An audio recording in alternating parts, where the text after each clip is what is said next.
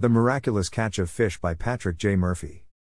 One day Jesus was standing beside Lake Gennesaret when the crowd pressed in around him to hear God's word. Jesus saw two boats sitting by the lake. The fishermen had gone ashore and were washing their nets. Jesus boarded one of the boats, the one that belonged to Simon, then asked him to row out a little distance from the shore. Jesus sat down and taught the crowds from the boat.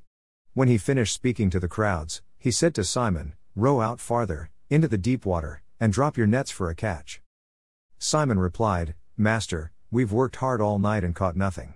But because you say so, I'll drop the nets." So, they dropped the nets, and their catch was so huge that their nets were splitting. They signaled for their partners in the other boat to come and help them. They filled both boats so full that they were about to sink. When Simon Peter saw the catch, he fell at Jesus' knees and said, "Leave me, Lord, for I'm a sinner." Peter and those with him were overcome with amazement because of the number of fish they caught. James and John, Zebedee's sons, were Simon's partners, and they were amazed too. Jesus said to Simon, "Don't be afraid. From now on, you will be fishing for people." As soon as they brought the boats to the shore, they left everything and followed Jesus. Common English Bible. One of the most fundamental characteristics of God is generosity. God's benevolent nature defines the divine stance toward humanity. This may not seem overly remarkable. Yet, when the infinite holiness of God intersects with the prideful arrogance of sinful people, gracious generosity is the unpredictable and amazing result. Many people on planet Earth have been raised with a God who is aloof and something of an old cranky curmudgeon. Such a God gets easily angry and zaps people with lightning or some natural disaster. It is no wonder so many persons have fled from belief in God. Can we, however, entertain the notion that the Creator God of the universe is quite the opposite of the perpetually upset deity? In Jesus, we have displayed for us what the basic disposition of the divine truly is. On one occasion, Peter, a guy who could raise the ire of most gods, was going about his business, fishing in the Sea of Galilee. Having not yet encountered Jesus, yet stopping to listen to his words, Peter ended up having this uninvited stranger literally get in the boat with him. There was something remarkably different and compelling about Jesus, since Peter did not immediately toss him out. Such a calm, confident, and gracious nature, nothing like Peter had expected. So, here is this ordinary fisherman face to face with the Christ of God. Jesus told Peter to put the boat out and cast the nets.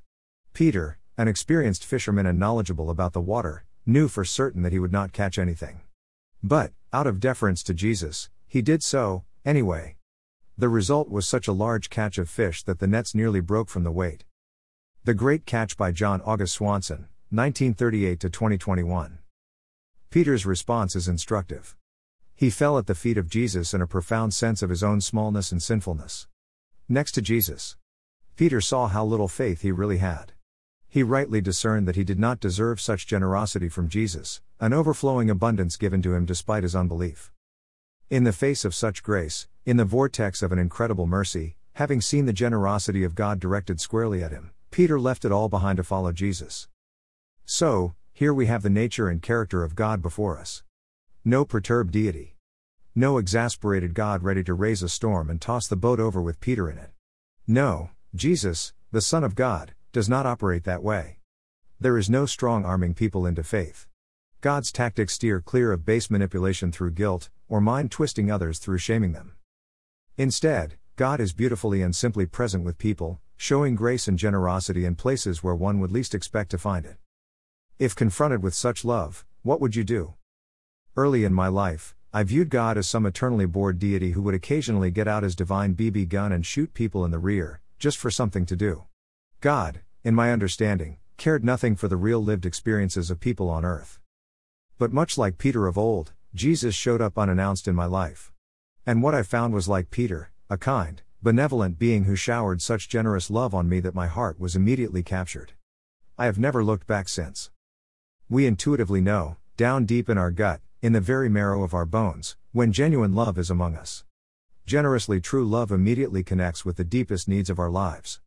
No evangelist must convince us with offering free gold crosses or promised blessings.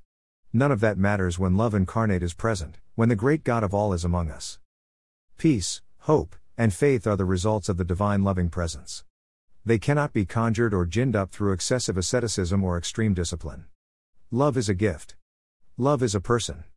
and it is given generously and graciously from the one whose very nature is charitable and hospitable.